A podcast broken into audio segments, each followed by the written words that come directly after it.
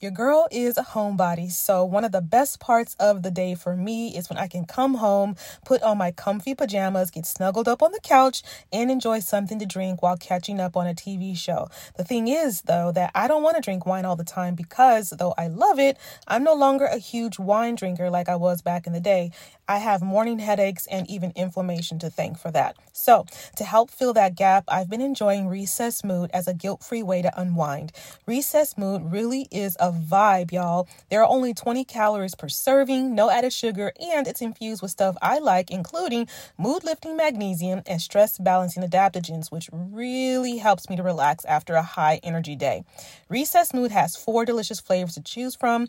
My personal fave is strawberry rose. If one of your goals in 2024 is to drink less alcohol, this is the way. Give Recess Mood a try today and see how relaxed it helps you feel. You deserve a healthier way to unwind. Head to takearecess.com forward slash self care and get 15% off Recess Mood, your go to alcohol replacement. The legends are true. Overwhelming power! The sauce of destiny. Yes! The most legendary sauce has arrived as McDonald's transforms into the anime world of WcDonald's. The greatest flavors unite in all new savory chili McDonald's sauce to make your 10-piece WcNuggets, fries, and Sprite ultra powerful. Unlock manga comics with every meal and sit down for a new anime short every week only at WcDonald's. Ba-da-ba-ba-ba, go! At participating in McDonald's for a limited time while supplies last.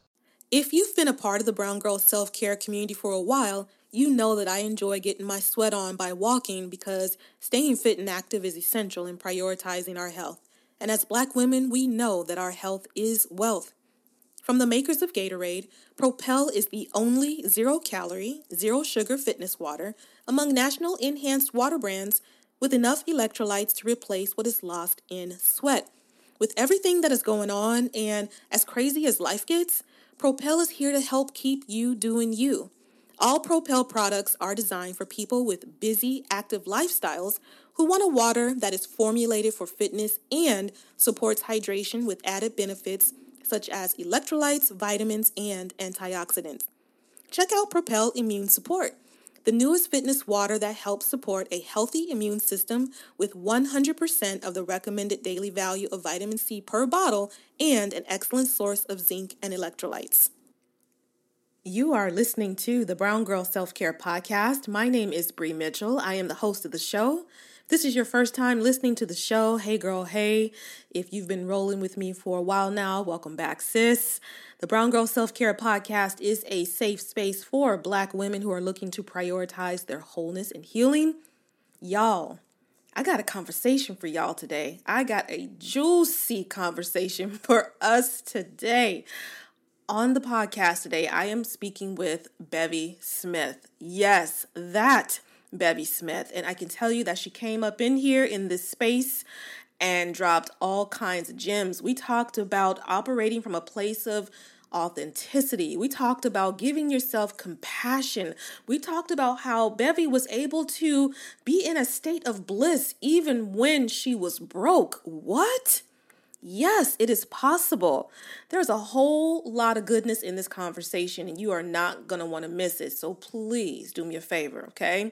Get your journal, get your pen, and get into this conversation because I can promise you, you are not going to want to miss anything in this conversation. So lean in, listen up, and I'll catch you on the other side. You've seen her in all her shine on Wendy, Fashion Queens, and Page Six TV. You've read her memoir, Bevelations Lessons from a Mother, Auntie, and Bestie. You know about her radio show, Bevelations, and recently, you might have seen her on stage giving a TED talk on discovering your authentic self. Welcome, Bevy Smith, to the Brown Girl Self Care Podcast. Hey, Bevy.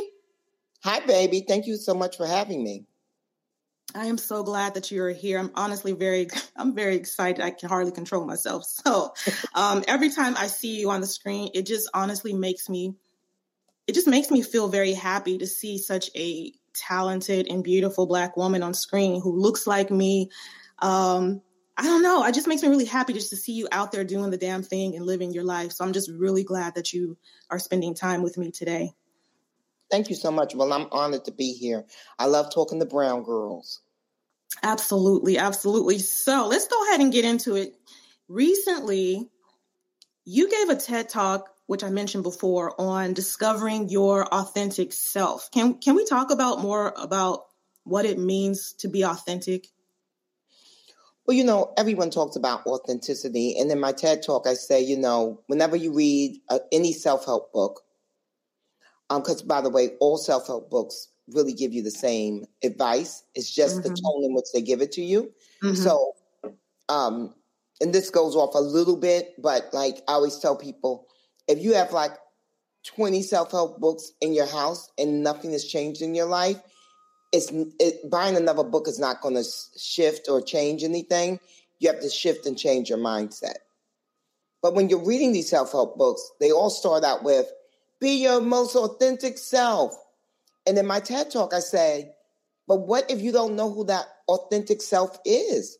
Because so many of us have done so much work to suppress who we truly are because we felt like that person wasn't smart enough or that person wasn't funny enough or outgoing enough or you know cool enough whatever and we suppress a lot of who we truly are at our core and most of us start doing that you know as soon as we get of an age where popularity matters right and then we mm-hmm. start trying to conform and shift into ways that will make us fit in um, and then if you're blessed the older you get, the more you start to realize that fitting in is actually not the bomb.com. It's actually um, it's a crux. It's it's it's um, it's something that you actually don't want to go towards. You want to go away from being like everyone else and fitting in. You actually want to embrace who you truly are, and that's who you are at your core. And so for me, my most authentic self is who I am at my core. And in my book, Bevelations, I talk about three questions that I really had to ask myself um, to really get to who I truly was at my core. And that's who am I at my core? How am I being perceived? How would I like to be perceived?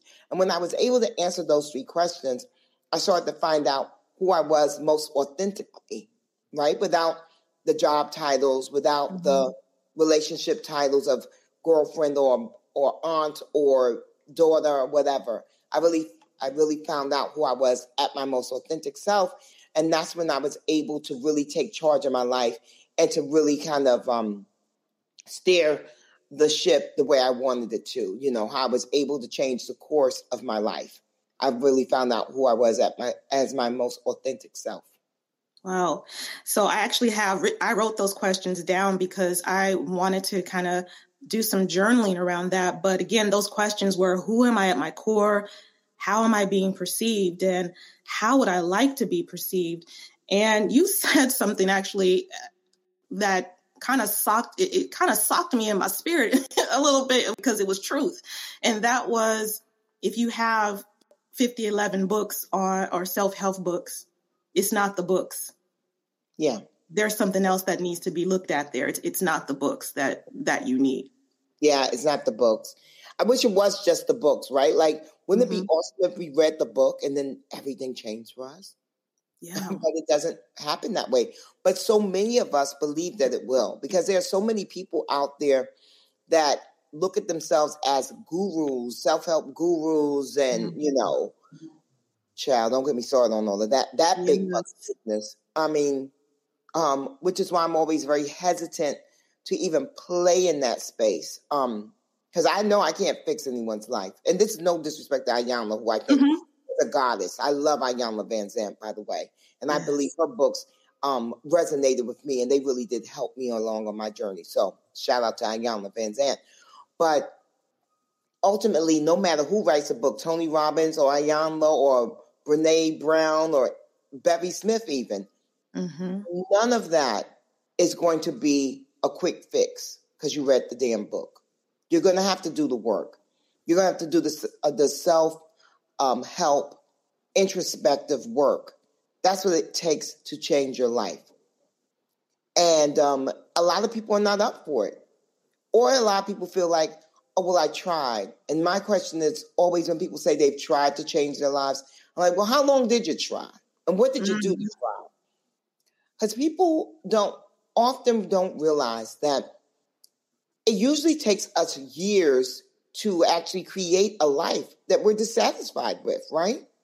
Like for me, it took years of me shrouding myself in this like fashionista Beverly Smith life.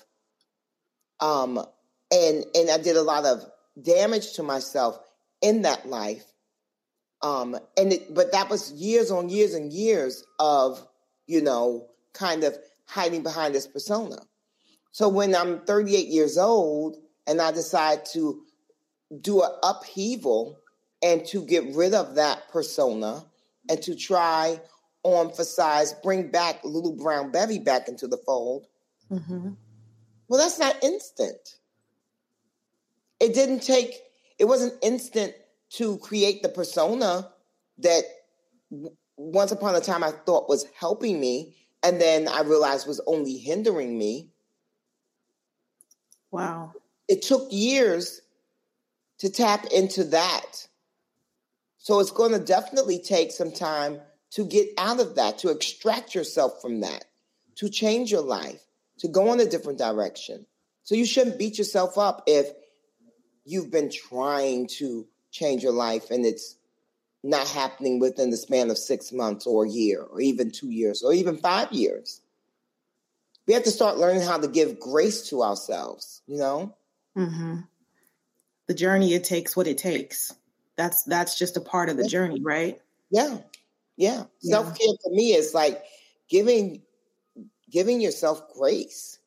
Mm-hmm. I give myself grace all day, every day, child. Probably too much of it. Is that such a thing that you think you can give yourself too much grace? Because I don't think you can. But I don't know. well, at a point though, right, it can just become self indulgent. So you Mm. have you have to watch out that you're not straddling the line of like, no, you're perfect, you're amazing, and nothing's wrong. You're just doing, and if they don't like it, it's because they're haters. Like Mhm. it's so funny because in my TED talk, I, I talk about bitchy Bevy, about that persona, and about how much money is attached to being a bitch, Mm-hmm. especially if you work in fashion. You know, there's a lot of money attached to being a bitch. We've all seen The Devil Wears Prada. Yes. People want to be Miranda. Mm-hmm. A lot of people, when you're watching that, they don't even know she's the villain. They hate Allie, which is always so funny to me. She wasn't doing enough. Right, right, right. So there's a lot of money behind being a bitch, and so therefore, because it serves um, a purpose, um, and the persona is so powerful, you know, there are people that can be like, "You're not a bitch. You're just really strong. You're not a bitch. You just tell it like it is." And that was something that I had to like wean myself off of. Mm-hmm. Because yes, I am still very much a tell it like it is person, but now I curb myself and I think about what I'm saying to people. And if I believe that it's going to do more harm than good, like if I'm going to crush someone's spirit by telling them when they ask me, how did I do? And I all I do is rattle off the 20 things that I saw that was wrong with what they did versus starting with all the great things that they did. Now I would start with all the great things that they did. And then I might prattle off a couple of things at the end. But the old me, with the idea of, I'm just telling it like it is, and I'm trying to help you. Mm-hmm. Like, oh, you asking me what's wrong? Well, let me just tell you. And have a litany of things. That doesn't help. That Mm. crushes spirits. So yeah, you can, you know, you can give yourself too much grace when you're not being clear about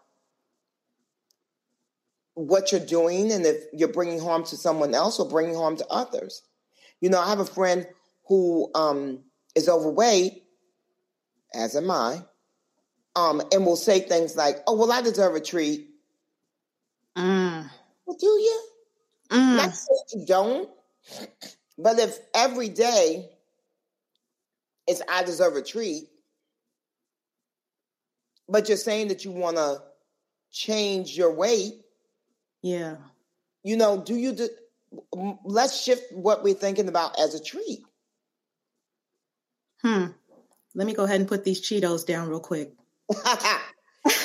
Put these snacks down real quick. No, no, no, no, no, never that. No, here's the thing. I'm, I'm, I'm certainly not ever telling people. Uh, well, one, I don't, I don't really, I don't have conversations about my body. Mm-hmm. I say I love it. Um, but I don't even do too much of those kind of conversations because I think, um, I think that body positivity is only body positivity if you don't have to talk about being positive about your body. Because if you are a size four, you're not running around talking about I'm positive about my body, right? You're just mm-hmm. living in your body. Right. So I'm just living in my body. And I mm. like it. Now I, I need to lose some weight because you know I'm 55, and what I don't want is for my knees to go out and be in a, a, a damn scooter at the age of 62. Oh, no. So, bitch. Okay? okay? Okay. But, Heard. but I, I, I do enjoy the lushness of myself. Hmm. Come on, Bevy. lushness. Yeah. Cause you know, like I'm lush. I'm lush. It's like, you know, you um you hear that? That's mm-hmm. me patting my ass. You know what I mean? I'm lush. yes. I, I make it. it. clap. I'm I'm lush. And I enjoy mm-hmm. that. I enjoy when I go down the street and it's like a it's a, a, a, good old wiggle and it's a good old, you know, like an owl. It's an undulation. It's like mm-hmm. African dance. You know what I mean? Come Just on now. I love it. But now, yeah. but too much can be too much now, though, right? So you can give mm-hmm. yourself grace, but then you don't want to be delusional, and then all of a sudden, in seven years, you're in a walker or in a scooter, and then it's not so sexy for yourself. Then you're miserable. You're like, oh, I could have done something about that. So everything should be done in moderation. But I know we veered off into so many places. I'm sorry. No, no, this is all good because there, I mean it's all it's all intertwined. I wanted to go back actually and talk about Bitchy Bevy just a little bit more because for a time, and I was shocked to read that in your book because usually people that write books they kind of sugarcoat things. They don't give you the real truth. They don't like you you get like that surface level. And I'm not saying that you just told us like every single facet of your life. It's not that. You need to keep some things to yourself. Everything is not for public consumption. But I feel like a lot of books that I read are surface level. And I love that you were so real about Bitchy Bevy because for a time I was Bitchy Bree. And I would really? go into my office. I I was miserable. I hated you. I hated me. I hated life. I hated everybody. I was and I was so slick with my mouth. I could just cut you down so quick. And I had a lot of healing to do. And I'm still in that process of healing, but I know that I'm not that version of Bree that is sitting before, or technically not sitting before you, but you know what I mean, sitting before you today.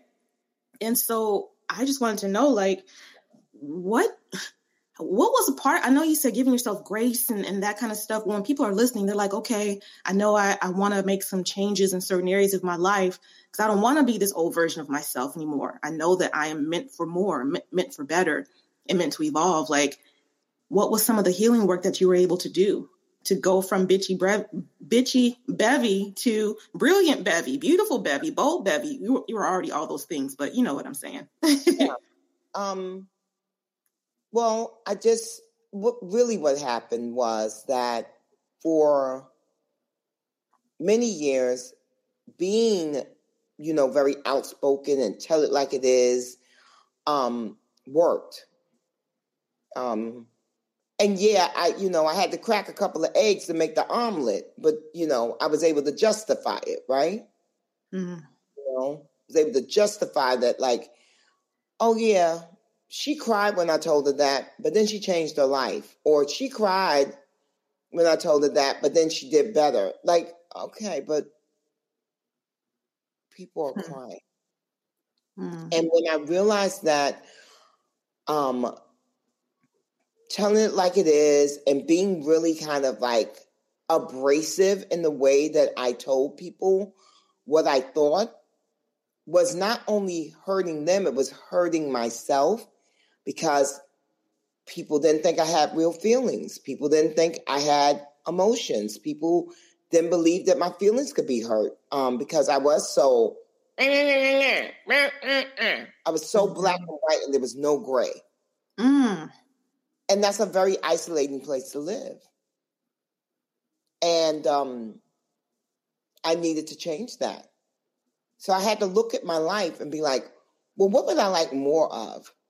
And I was like, I want to be able to be soft with people and be acknowledged as a person who needs to be taken care of and, and be cared for. Well, you know, how you being perceived, how would you like to be perceived, right? Mm-hmm. It goes back to the questions that I ask myself. You know, who are you at your core? How are you being perceived? How would you like to be perceived? So I just said how I was being perceived and how I like to be perceived as a human. Mm. A woman who is soft, a woman who has emotions, a woman who um, needs to be cared for, a woman who cries at movies, a woman who likes to skip in a park, all these things that like I built up this persona that like was just so ironclad. Oof. And she was so um powerful, but really she was weak.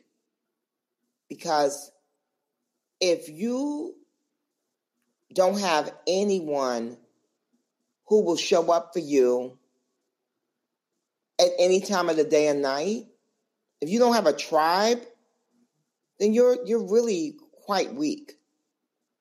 You know, what's the old proverb? If you want to go fast, go alone, mm. but if you want to go far, go together. And yeah. yeah, I used to go really fast and I was alone, and now I go together and I'm going really far because of that. Hmm.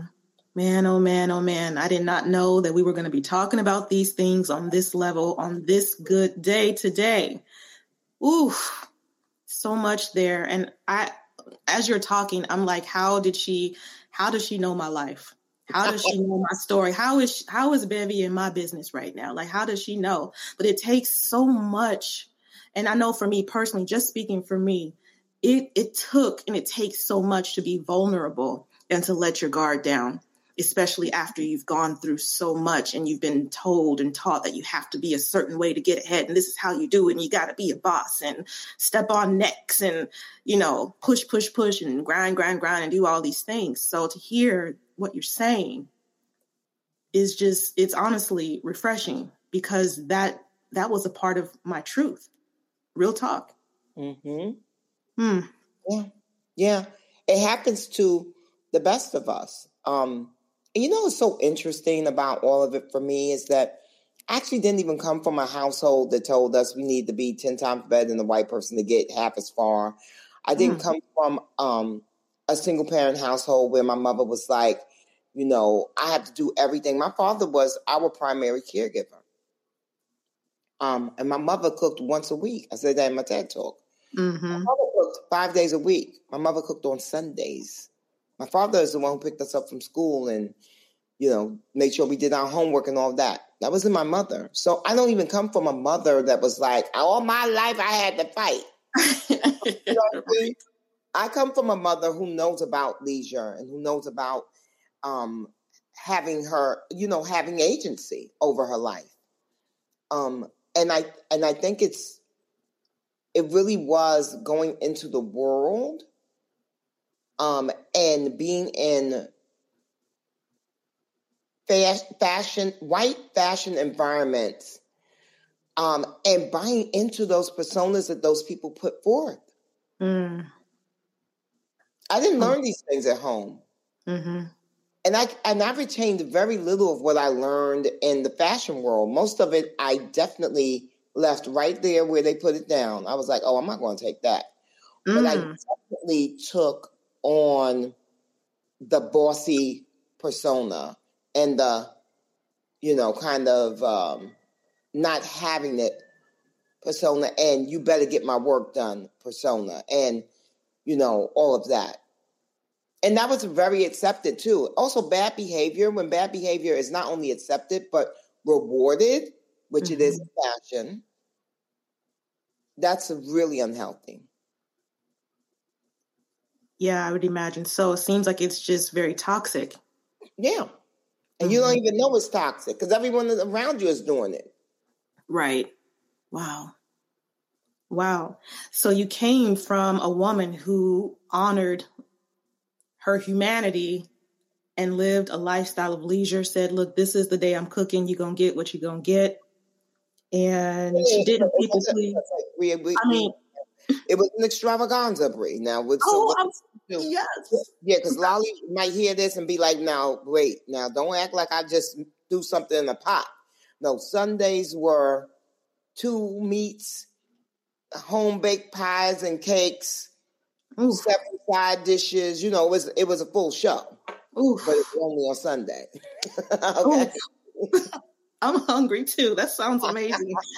so knowing what she I mean, I, when I read that about your mom, I was just like, honestly, my mind was just blown. I really, it really was. And I know that over the years, or I'm assuming over the years, she's instilled or you've taken away so many gems from your mom. Like, what would you say the biggest gem is that you carry with you based on her just honoring her her truth? I um I, I would urge everyone to listen to my TED talk because my TED talk it really pays homage to my mother.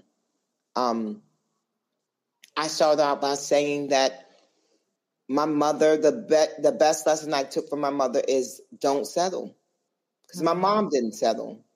My mom was 37 when she married my dad. She kept her maiden name. Then she had my sister and I back to back, and she continued to work.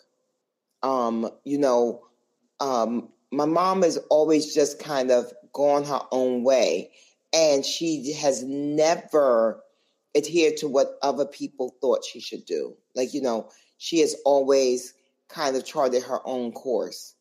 Um, and not settling, I believe, is the reason why um, that when I became, when I started to acknowledge, because a lot of us are dissatisfied in our life, but we will not acknowledge it. So when I began to acknowledge my unhappiness, I knew I had to do something, and I knew I couldn't just stay there in the status quo because I thought about my mother, and I thought about the fact that a black woman from Jim Crow South with like a fifth grade education did not mm. settle. Mm. So me with all of my gifts and all my blessings and all my education, and all my opportunities and all my access, now why would I be settling? Mm. I come from good stock. Mm-hmm. So, mm. yeah. So my mom's, I think the best lesson my mom taught me was don't settle. I love it. That is so, so powerful. Wow. Um, so can I go back to your TED talk? Because you started with words that are going to sit with me forever. And they were so simple. Um, and it was, I'm a late bloomer. And that was so powerful to me. It, it, honestly, it really was. And especially coming from someone like Bevy, someone like you, you've lived and are living such a phenomenal life. Obviously, you know, negotiating deals and making the money and in fashion and red bottoming your way across the globe and, you know, doing all the things. Um, but I just wondered how how did you manage the internal and external pressures that tried to dictate doing things by a certain age? Well, my mom, right? So, like, my mom was a, a, a old mom. I'm just going to do that in quote fingers. Like now, it's normal for people to have a 38 year old mother. Mm-hmm. No, now it's normal for someone to be like, I'm having my first child, or I'm having a baby at 45, I'm having a baby at 50. But when I was born in 1966, people were not having children at the age of 38, but my mom was. And the, the thing about my mom was that, yes, she had me at 38, which means by the time I'm 12, she's 50. Back then, back in the 70s, 50 might as well have been 80. Okay? Hmm. Meanwhile, my mother was just, she was, my mom was like a modern day 50. You know, like now 50 is like 50. You can still be sexy and vibrant and look good and get all the things and ow. Yes. My mom was like that in the 1970s as a 50 year old woman. So I learned from her. And also because she showed us by example, she led by example, she never lied about her age. She could have easily passed for 15 years younger. She never lied about her age. As a matter of fact, she was proud of her age, which is why, even though I've always worked in these youth culture um, environments like um, like fashion and, and like uh, you know um, entertainment and all of that, I've I've always worked in these places where youth is valued, but I've never felt the need to lie about my age. But that's because of my mom. Um, and so I think it really is lessons I learned from my mother, Lolly, that um, is the reason why I don't fear aging. Um, as a matter of fact, I embrace it. And mm-hmm. that's why my mantra is it gets greater later. Because I really do believe that. I look at my life now, I'm 55 years old, and I'm putting down my career of fashion and pop culture hosting, you know, commentary on TV, and I'm picking up acting, and I'm picking up becoming a motivational speaker, and I'm picking up being an art consultant, and all these wonderful things that I'm picking up now at the age of 55 and have every intention on being incredibly successful at. Mm. But, you know, if I had if I had an idea, notion that, you know, um, it's too late to change your life, well, I wouldn't have changed my life at the age of 38, and I certainly wouldn't be doing it now at the age of 55. Hmm. Wow. And actually that's your next book, Bevy, maybe. If you if you decide to write another book, it would be Life Lessons from My Mom, Lolly. Oh, that is lovely. I, I think it's beautiful. And I would definitely be the first person to pick that book up because clearly there's a lot to be learned from your mom. Yeah. Um, because, first of all, the whole age thing, which age shouldn't even define you, but that's just that's just the world that we live in. So to have someone just proudly say, "This is my age," and yeah. I'm still fabulous. So so what? you know what I mean? And yeah. that's important to me because I'll be 50 in a few years, and um, I'm, how I'm, I'm how old am I? I'm 40. It's okay to be skeptical and to question things that don't quite sound true. Like the time that I was dating someone that was trying to earn cool points, so told me he liked every single TV show that I did, but then couldn't tell me any of the names of the characters on these shows he claimed to love. Like, seriously? If something seems too good to be true, do some digging before you invest your time, energy, or money. This is why, when it comes to my health, I use Ritual because they know that every good skeptic deserves a multivitamin that exceeds our high standards.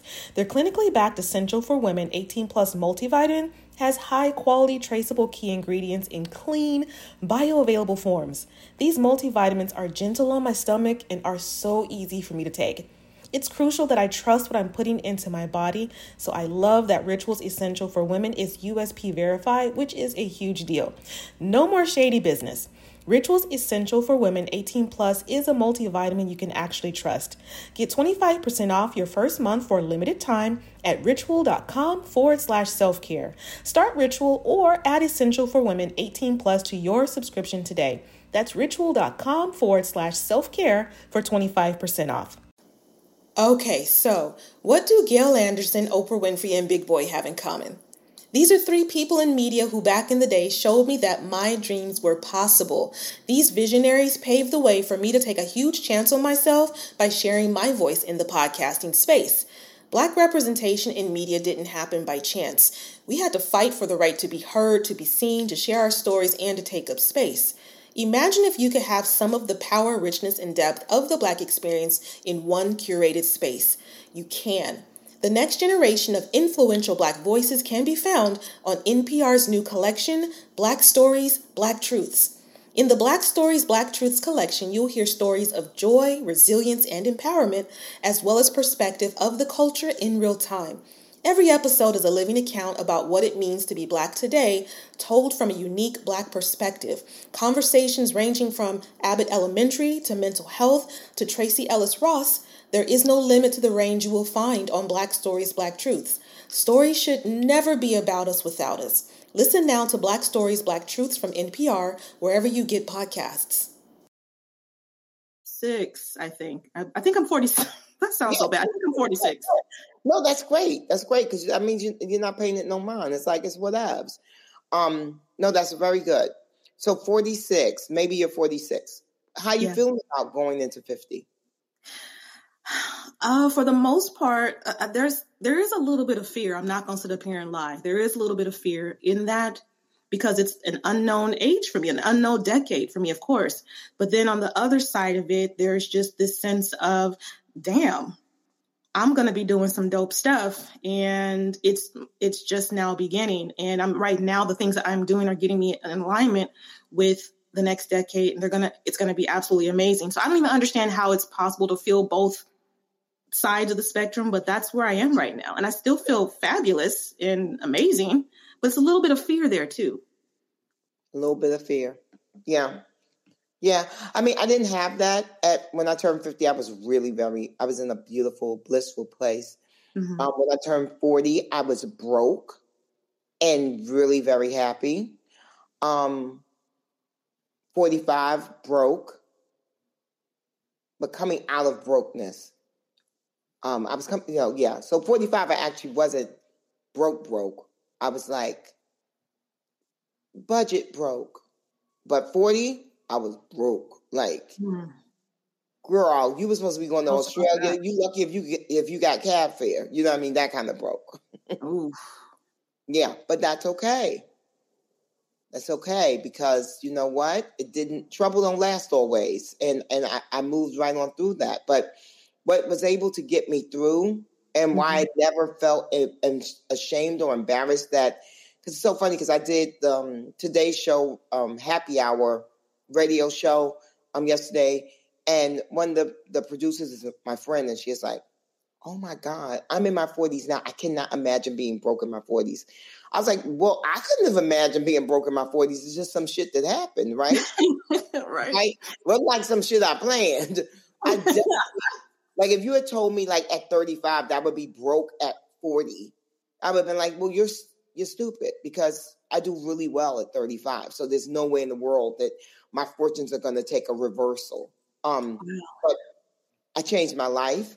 And so a lot of times you have to start over from the beginning. I certainly did.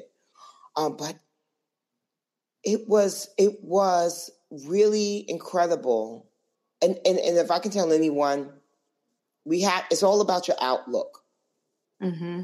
So in my book, there's a chapter called Broke but Blissful, and I go through what had happened to me, you know, the brokenness and the the housing court and the, you know, cracking open a can of salmon and making six salmon croquettes, two for breakfast, two for lunch, two for dinner. Um, and this is from a person who used to go out to $250 a night dinners, like for one person, you know, eating at the best fabulous things.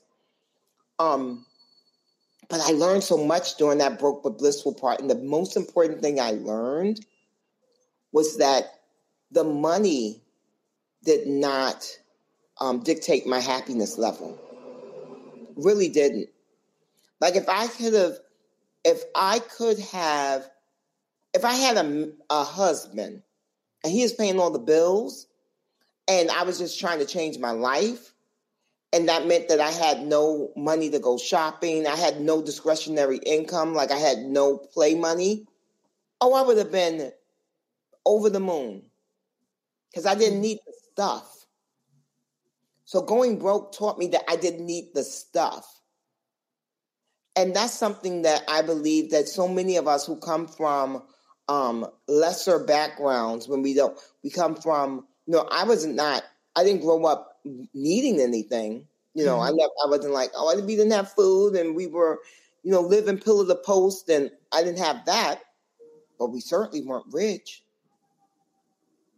Um, and so you think that when you start making a certain amount of money, oh, that will bring happiness. When you when you're able to, uh, you know, do certain things, like take certain trips or buy certain things, oh, that'll bring happiness. And what going broke taught me was that no, no, no, the money does not dictate your happiness level. Hmm. It doesn't, because I was broke going to housing court, and boy, oh boy, was I happy. Hmm. I was so happy during that era, Bree, because I was doing everything I said I could do. I felt like such a winner, which is odd because I was like going to housing court, meaning they could have beat me at any time. Um, but I still felt like a winner because I had I quit my job at the age of 38 with the idea of doing television and writing for major publications. So at the time I'm going to housing court, I'm writing for Essence and Glamour and Paper Magazine. I'm on VH1, BTE. So much so that one day I'm in housing court and a woman comes up to me and is like, Aren't you that lady from TV? And I'm like, Yeah. And she's like, What are you doing here? I said, The same thing you are, trying not to get evicted. and she's like, Oh. And most people would have been so ashamed of that moment, right? Because Mhm. I'm on TV and now people are seeing me trying to stave off an eviction. But I looked at it in a totally different way, Bree. I looked at it and I said, wow, I'm not even on TV on a regular basis. I'm on TV like once every couple of weeks. But I'm doing such a good job in my new life as a TV personality that people are retaining who I am. OMG, I'm really doing well. I'm onto something here. I got to keep going. Mm. Mm. It's all in how you look at, at things, right? Mm-hmm. Because it could have been a de- devastating, defining moment where I'm like, well, you know what? I gave it a good try. I need to go and get a job because I don't Mm. be embarrassed and be in housing court again. But for me, it was more like, wow, look at you, Bevy. You go, girl. High five. You got to keep going because if people know you like this and respond to you being on TV like this, wait until you get your own show and you really get to show them what you're made of. Wow. So that reframe, I love that. I love that reframe Mhm. because you're right. It's, and I feel like, at least speaking from personal experience, when you're getting closer to whatever this thing is that you like, you feel like in your spirit, like, I know this is for me, and you're getting closer to it, there's going to be like a ton of damn roadblocks in the way. So, for example, you had that period of time where you said you wasn't broke, you was broke, broke, but you were still able to maintain your joy. And on top of that, you were reframing everything that was happening for you instead of happening to you. You were just looking at it from a different perspective, and you you maintained your joy because I know a lot of times we would look at those same things, Bevy, and be like, as soon as the first thing pops up, you're like, oh, this is not for me. I'm yeah, not I'm doing going it. to get a job. Right. Mm-hmm. Mm. Yeah, no, I was like, oh no, hmm that's, this, this, this is not calling me for to go get a job. This is something different. Mm. This is like, oh my gosh, look at you, Bevy. Look at what you've been able to create. Just out of your own imagination, just out of your sheer will. I was so proud of myself. Yeah. I love that, Bevy. Because even me, just me think, because when you're talking, Bevy, it's crazy. Because I'm just, everything that you're touching upon is just like, mm, I know how she felt about that. Or that's me right now. Or I was there a little while ago. And just like that, wanting to kind of give up when things weren't going for me in the way that I just thought they should have gone just because I am who I am. Um, I'm like, well, maybe this podcast thing is not for you. Maybe you need to stop and go get a job. Maybe you need to go back into corporate America, even though that's what you know you don't want, you don't like, that's not who you want to be. But maybe this podcast thing, this thing is not thinging. And so maybe this is just not for you. But just having that reframe. Yeah, And yeah, that is so important. gotta have that reframe. Hmm Um, it takes a while, right? Like it took seven years from quitting Rolling Stone to get Fashion Queens on Bravo. Seven Wow. years. hmm That's a long wait. Yeah.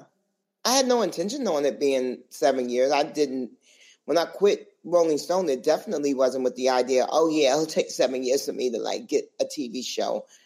It was like, I'm quitting my job, I'm gonna do this, it's gonna be awesome. I'm taking all the classes, you know, and it's gonna hit, it's gonna be incredible. But what I will also tell you is this, Bree, and this is the part, and this is this is where God comes into it, and it's like, God is so magnificent. Mm. So I'm broke and I'm going to housing court and I'm going to housing court not just for myself, but for my parents as well, because I'm paying their rent, and sometimes their rent is late, child. And I am so low on funds, and I don't really see a way out. And then I get invited to a dinner during the holidays. The Hugo, Bo- Hugo Boss host and I'm the only black person there, and I'm the only person there that's no longer affiliated with a magazine. Mm. All the top editors from all the top magazines. And at that moment, I look around the room and I'm like, wow, I really have great relationships because look at me. Look at the fact that I'm in this room on my own steam, just as a Bevy, a Bevy Smith. Has nothing to do with Bevy Smith from Vibe or Rolling Stone, none of it. I'm just Bevy Smith. So that's one thing, right? Mm-hmm. And then when I'm leaving the restaurant and I'm tipsy and I'm broken, I'm like, ooh, I really need to take a taxi, but I don't know if I really actually have enough money to take a taxi all the way. And this is before Uber, this is before credit cards and taxes. You actually have to have cash. Mm. So I'm mulling that over. And then I hear someone call my name. It's Amarion. And I'm like, Amarion, you should have been at this dinner. And I realized there's no one that could put Amarion in a in a dinner party like that with, you know, editors from GQ and Esquire and all these top magazines, and then in front of like designer fashion people. Who who could get Amarion in a room like that? Mm-hmm. Me, and that's about it. And that's mm. how, from being broke, I create Dinner with Bevy.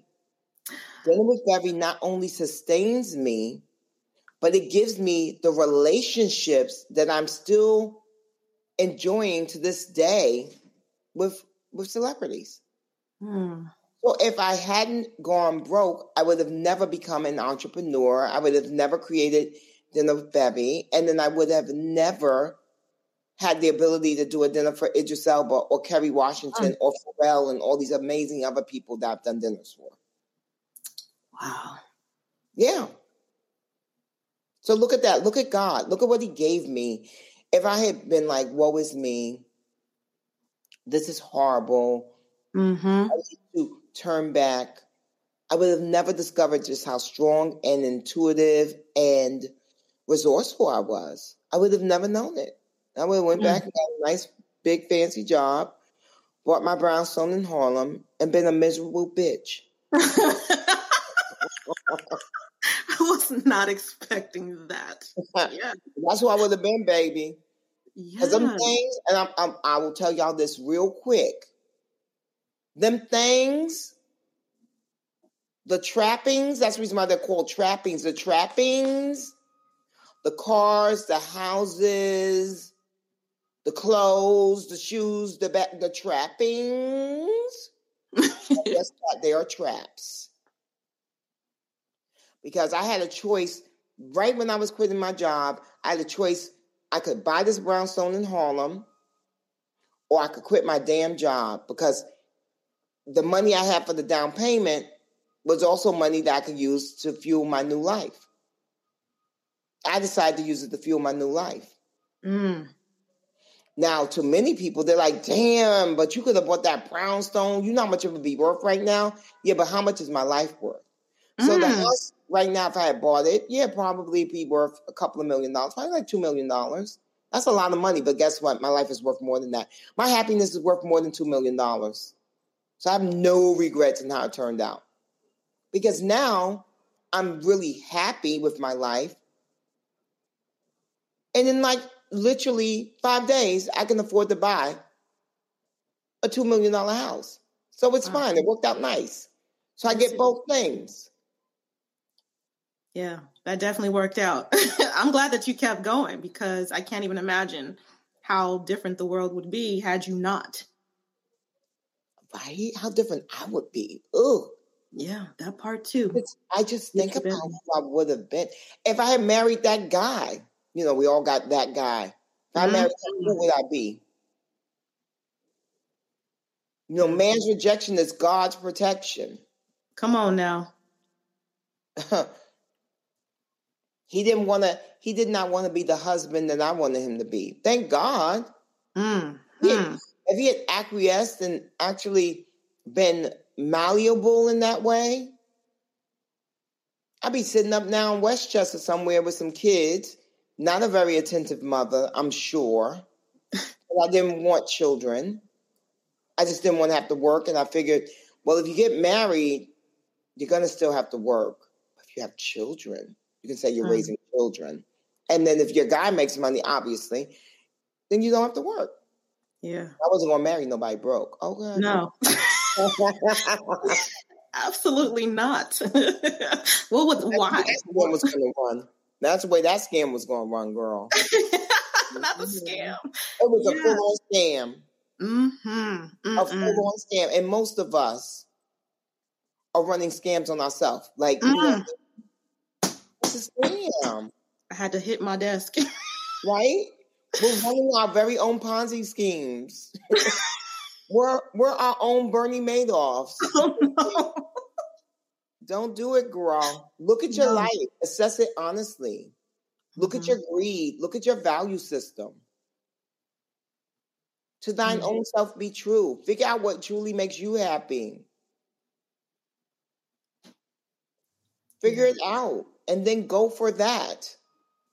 Don't suppress it.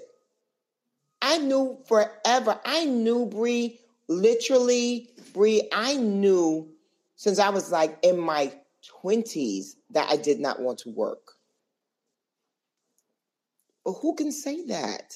Nobody. say that? Nobody.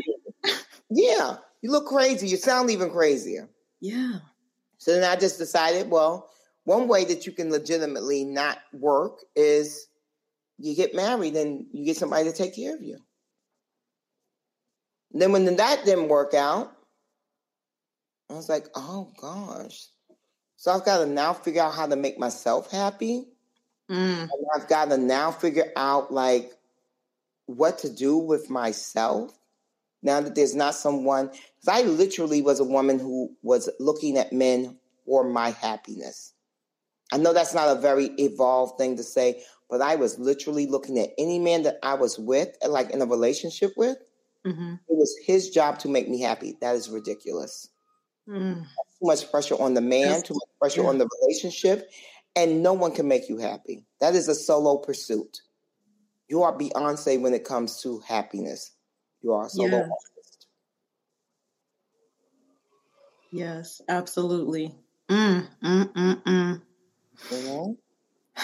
I didn't know he was going to take us to church today, but I feel like I didn't know I was going to do it either. Time to give the benedictions and pass the plate and all of that. But I know that we have to wrap up. I literally, I literally could listen to you talk for hours. So if there happens to be a, an invite to the next cocktail event, um, let a sister know. but um, if I could ask just another question, like well, I have many questions, but I know I want to be respectful of your time. So I'll just ask as we wrap up, like, what's what's next for you? Like, what what's next for Bevy Smith? And what hmm, it, just you in just the place of maybe your healing and just continuing to do things that bring you joy and just self love.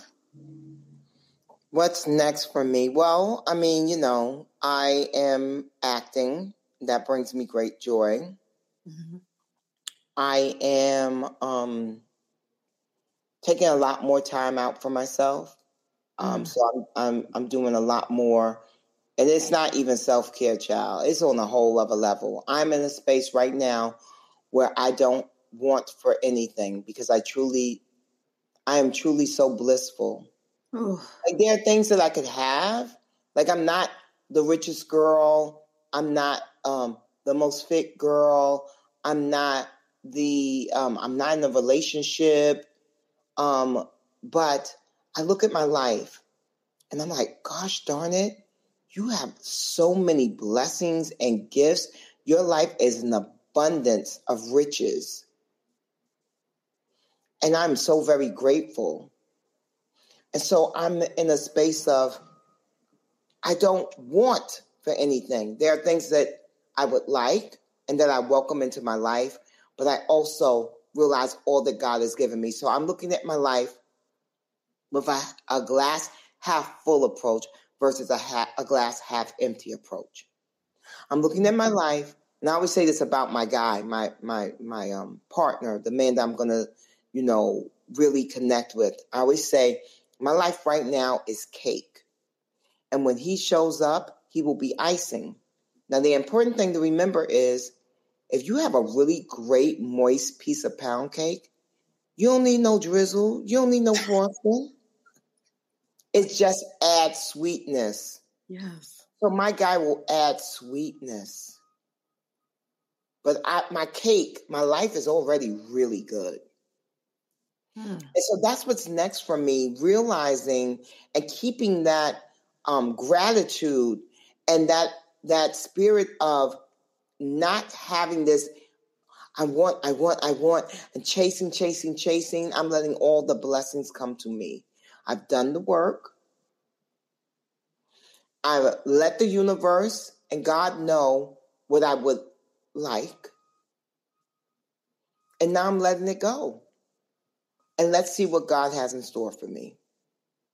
Mm.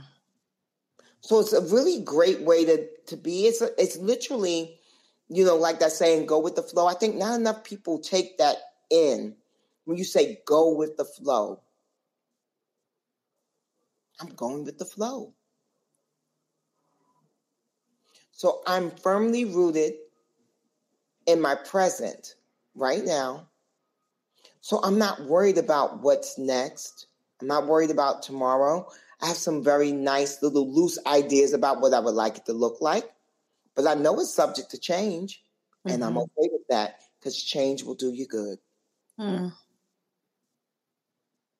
Just being present. Oh, man, your words are just like a balm for my spirit. I'm not even just saying that to say it. I'm just being honest. That's just how I, I literally feel like you have wrapped me in the warmest like blanket of truth and love and authenticity and everything else I could even think of. Like that's just how I feel right now. Real talk. I I really do.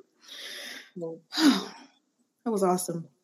Well, um, like I said, I have a million and one questions and I could talk all day, but I want to be respectful of your time, so I will go ahead and end it here. But um, Bevy, I really just want to thank you so much for for pouring into me and pouring into my community today and sharing your truth and I don't know, it's just so magical and so amazing. I want to make sure that I remind my audience to please, if you don't do nothing else this week when you listen to this podcast, I want you to do two things. First thing I want you to do is to make sure that you watch Bevy's TED Talk. Mm. It is amazing. Please. I think I've watched it two or three times now. Um, and you pick up something different, at least I did. You pick up something different like every single time you watch it. And also make sure that you get her book, Bevelations. You have to pick this book up. It's absolutely amazing. I'm about halfway through. I haven't had a chance to finish the rest, but if the rest of the book is as, I don't know, just amazing as the first half. This is going to be a book that I'll pick up time and time again. There's so many lessons and nuggets in it. So do yourself a favor and do those two things without question this week. And I'll be sure to link both of those in today's show notes. Um, Bevy, it has been a blessing for me to be able to hear you talk and just to be with you today. And I just thank you so much. Not thank you, my Bree. Thank you so much for having me. And I love all the brown girls out there that are listening. And I really hope that um, you guys can take in the message that it does get greater later, that you are more than enough as you are, and that, you know, you can chart your course um, and you are responsible for your own happiness. And while that might seem initially like that's a huge undertaking, it's really awesome to have agency over your life and to know that you and you alone can manufacture, can create the life that you want to live. So I hope all you guys are inspired by that. And um, I thank you so much, Bree. Hmm, thank you so much, Bevy. Woo! What did I tell y'all? Did you catch all them gems? You this might be an episode where you have to go back, pause, write some stuff down, rewind, fast forward, pause, write some stuff down because there were so many takeaways in this episode with Bevy. And again, I was just so thankful to be able to be in conversation with her because I learned I learned a lot honestly. But I want to hear from you. What did you think about today's podcast episode? If you have any questions or comments, I definitely would love to hear them. You can reach me at connect at browngirlselfcare.com. Again, connect at browngirlselfcare.com, or you can reach out to me on Instagram at browngirlselfcare. So, that is it for this week's episode. I hope that you enjoyed it. I hope that you got some amazing takeaways. In fact, I'm I'm almost a million percent positive, which means I'm very positive that you did. And by the way, if this episode or any of the other episodes that I have sent out into the world have been of benefit for you, two things I want to tell you is number one, some of you have asked, how can we support you, Bree? You can support me and this platform by joining me on Patreon. You can go to patreon.com forward slash brown girl self care and sign up to become a patron. And also, be, be sure to share the episode. Share it with a friend, share it with your squad. Tell them, hey, you need to listen to this. This episode was everything. This podcast is everything. And you can also leave me a five star rating on iTunes or wherever you listen to the Brown Girl Self Care podcast. Yes, those were just shameless plugs there. But hey, if you don't ask or you don't, you know, put it out there, you don't get fed. And that's, I'm all about eating, honey. So had to do that. So, with that said, that's it for this episode. I look forward to connecting with you very soon, and I look forward to serving up more of this brown girl self care goodness. I'll talk to you soon.